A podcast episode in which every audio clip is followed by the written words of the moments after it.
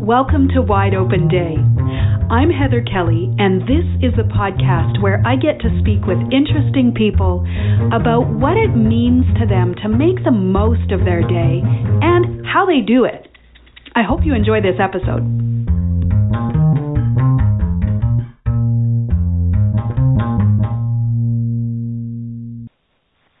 Welcome to Wide Open Day. I am thrilled to have Kendra Fry with me here today. Kendra is a consultant and curator of community with her organization called Creative Collisions.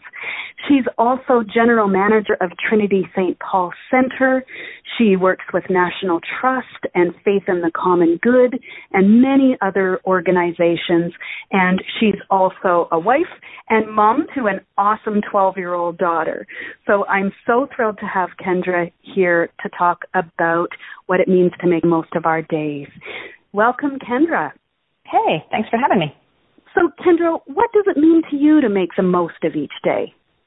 It's interesting. As you were talking about all my multi-hyphenate jobs, I had been thinking about how that has shifted in the past 3 years. I had a whole career working in the theater, and of course, in the theater, the show will open. It absolutely will open. There is no question. And so that timeline is so specific. And as a stage manager, not only is your timeline specific, when you're in show, you do the exact same thing at the exact same time every single day.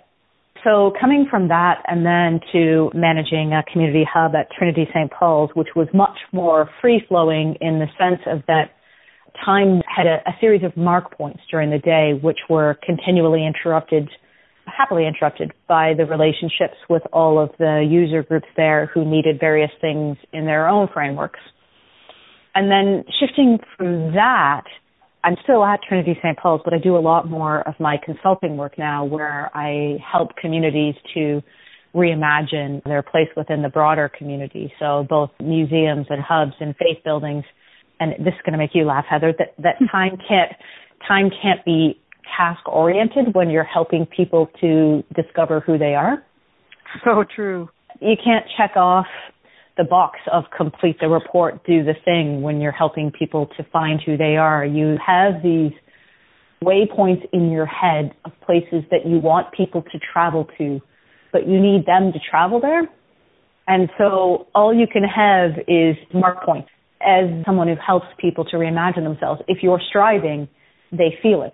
And then they don't go there, right? True, yeah, it needs to be in its own time, but you're guiding it, right? And you're but you can't push it unless, of course, this is that magical moment which only happens about 5% of the time where if you push someone, they'll fall into the thing they were meant to be. So you can't push it until the moment when you're meant to. And so what I discovered when I moved into this kind of work is that in the management of my own flow of work, I require a lot more space around the actual doing. Mm-hmm. And as a person who came from stage management and general management, it's super hard to make myself make space for nothing, and not just like nothing like, oh, don't work too hard on things, literally nothing. How do you do that? Is there a specific technique to do that consciously? Yeah, I walk a lot. I'm actually really bad at doing nothing. It's not a skill I possess. I believe that. Yeah. So the only way I can do nothing is by walking, which is something. Exactly. Every time you're doing nothing, you're still doing something. Exactly. So then I feel okay about the nothing I'm doing. But the process of that walking is really specific too. So I get given these big ideas, these big projects, these big things. And whenever I hit the point, which I hit fairly often of, oh, I don't even know what to do with that. Then I have to not think about it for somewhere between 5 days and 10 days, which is a really long time.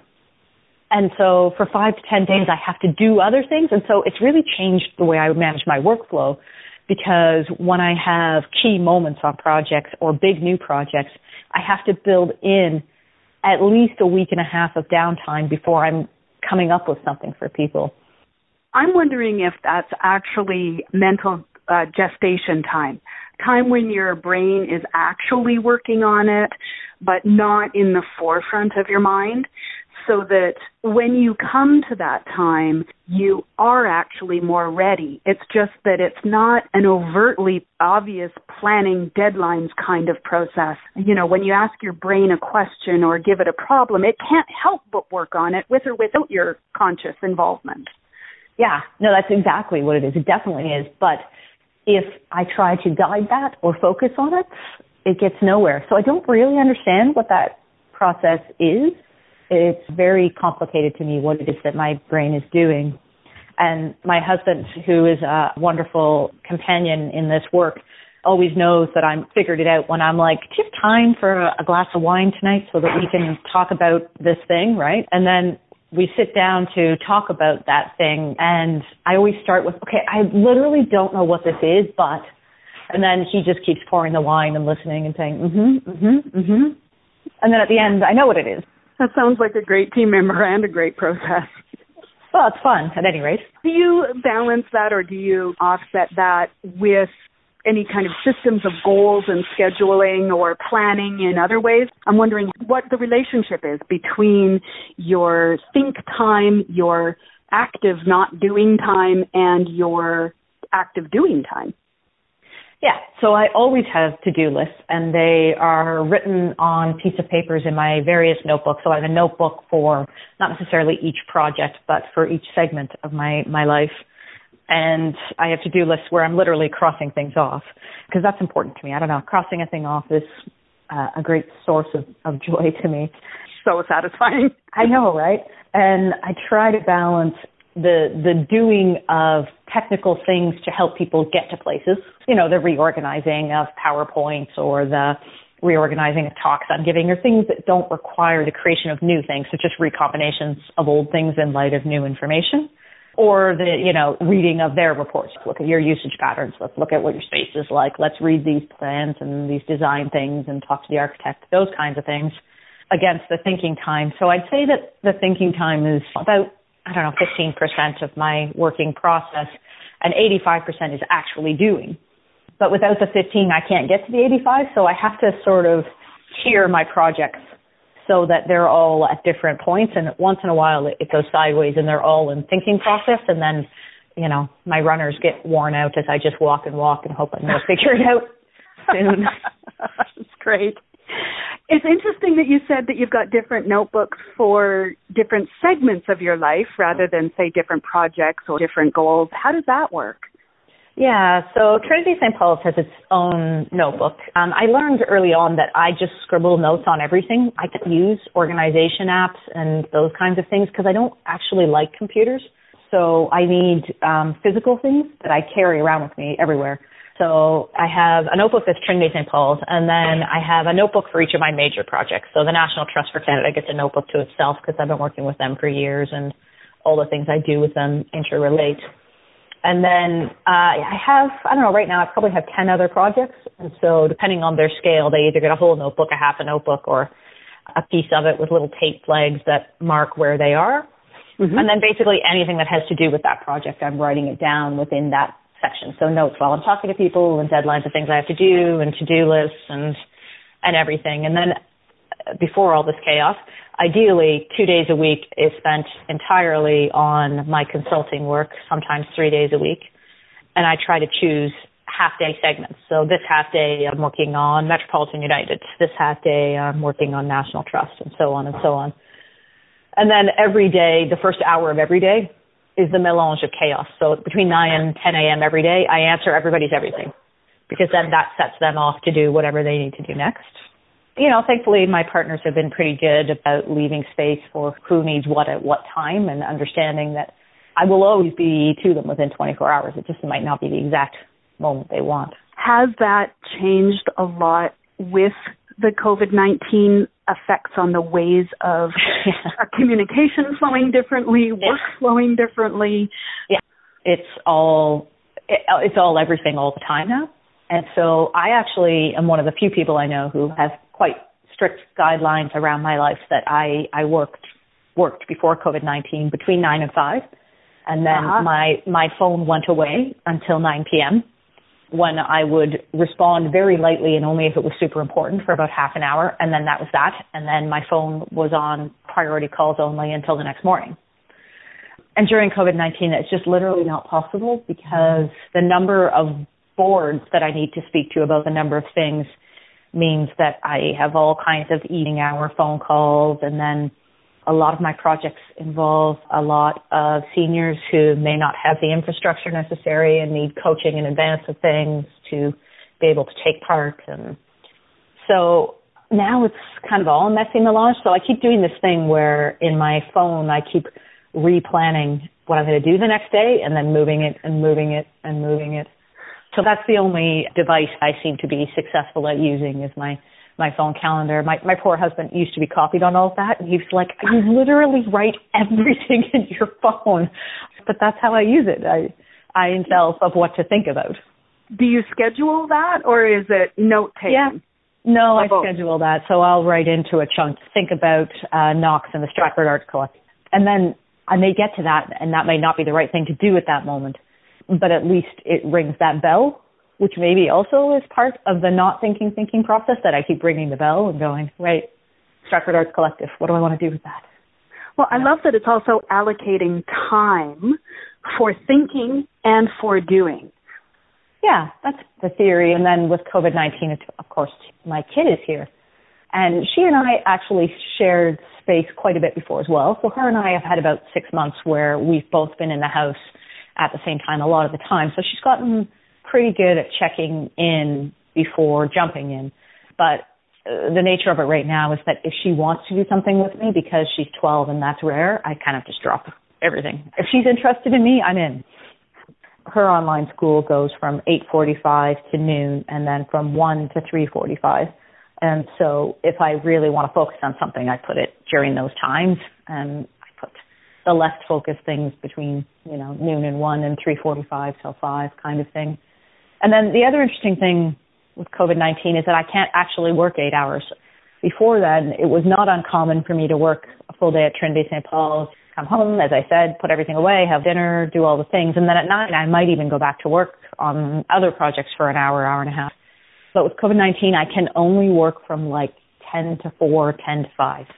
I think energy is flowing so differently for so many of us. Well, there are so few small tasks now. There's very little just checking in with people and saying hi. Everything has a timeline and an urgency and an importance to it.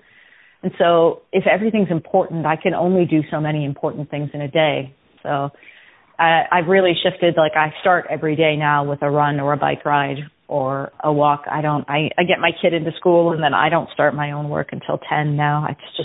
I tried the first 2 weeks to do what I used to do, and it just did not work out.